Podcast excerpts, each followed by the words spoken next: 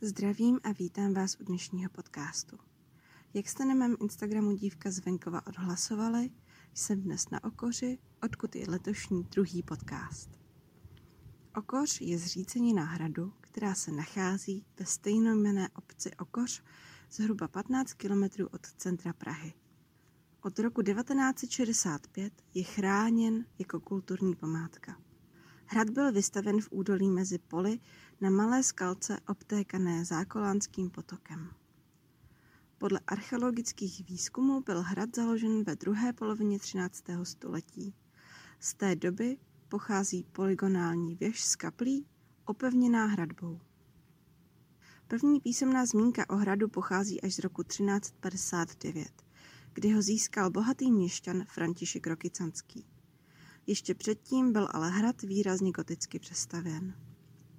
V roce 1421 se hradu bez boje zmocnili husité. V první polovině 15. století pak byl znovu přestaven. V 16. a 17. století se stal majetkem významného panského rodu Martiniců. V 16. století na hradě sídlila vedlejší protestantská linie martinického rodu. Hrad byl velmi vážně poničen během 30-leté války. Noví majitelé, tuchoměřičtí jezuité z jezuitské koleje svatého Klementa, kterým hrad na sklonku války věnoval významný politik hrabě Jaroslav Bořita z Martinic, jej pak dle svých potřeb barokně upravil a používal ho jako své letní sídlo. V roce 1773 po zrušení jezuitského řádu papeže Klementa 14. dal správce hradu strhnout střechy a materiál začal rozprodávat. Tím odstartovala přeměna hradu v malebnou zříceninu. Kolem roku 1800 se kvůli neúdržbě zřítila polovina mohutné velké věže. V 19. století se na hradu nacházela též nouzová obydlí chudiny a hrad se stal cílem řady turistů či malířů. První pověst, kterou vám dneska budu vyprávět, se vztahuje k tomu, jak Okoř vznikla. Vypravuje se, jak k Přemyslu Oráčovi, zakladateli první české vládnoucí dynastie, přijel jeho věrný služebník Okrs. Ten ho požádal o místo ke stavbě hradu. Přemysl měl Okrse rád a dovolil mu postavit hrad západně od Vltavy na místě chráněném příkrostí svahu i vodou. Hrad dostal dle pověstí jméno po svém zakladateli Okrs. Časem se zejména Okrs stal v ústech lidu hrad Okoř. Při stavbě Okoře nezářila však na nebi šťastná hvězda. Z rodu, který se tu usadil, vyšla Šárka a s ní neštěstí, nenávist a zrada. Šárka se totiž přidala k válečnici Vlastě a lstí zradila Ctirada a jeho družinu.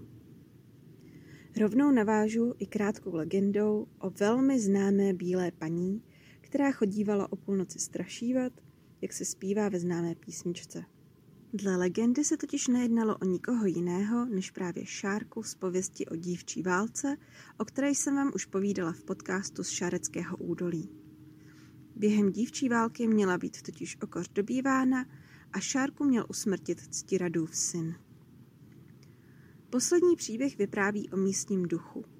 Prý tu totiž ve skutečnosti žádná bílá paní nestraší, ale naopak je tu duch bývalého hradního pána. Podle pověsti se na okoři a pak v lesíku táhnoucím se k tuchoměřicím zjevuje vždy o půlnoci postava, která se pomalu šourá od hradu k lesu a zpět, než hodiny odbíjí první hodinu nového dne. Tou postavou je duch hradního pána Sukoráda, který jízd dostihl a zavraždil svoji dceru Julianu a jejího milence, milináře Vnislava Koldu. Oba mladí lidé totiž v sobě našli zalíbení což se otci, který samozřejmě počítal pro svoji dceru s výhodnějším sňatkem, vůbec nelíbilo. Když zjistil, že po dobrém si Juliana svůj románek vymluvit nedá, uvěznil ji ve věži s tím, že zde bude tak dlouho, než přijde k rozumu.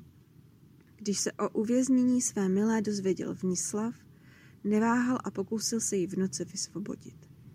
Potichu přelezl hradby, Juliana mu spustila z okna slabý provazec z prostěradla a on k němu přivázal bytelné lano. Po něm pak vyšplhal na věž a přepiloval mříže a stejnou cestou oba mladí lidé z hradu zmizeli. Bohužel pilování je, jak známo, poněkud hlučné a tak celá akce stráži neunikla. Už záhy se za mladou dvojicí vydalo stíhací komando v čele s rozzuřeným otcem Sukorádem. Netrvalo dlouho a Juliana s Vnislavem byli obklíčeni v lese, jen na dohled od hradu.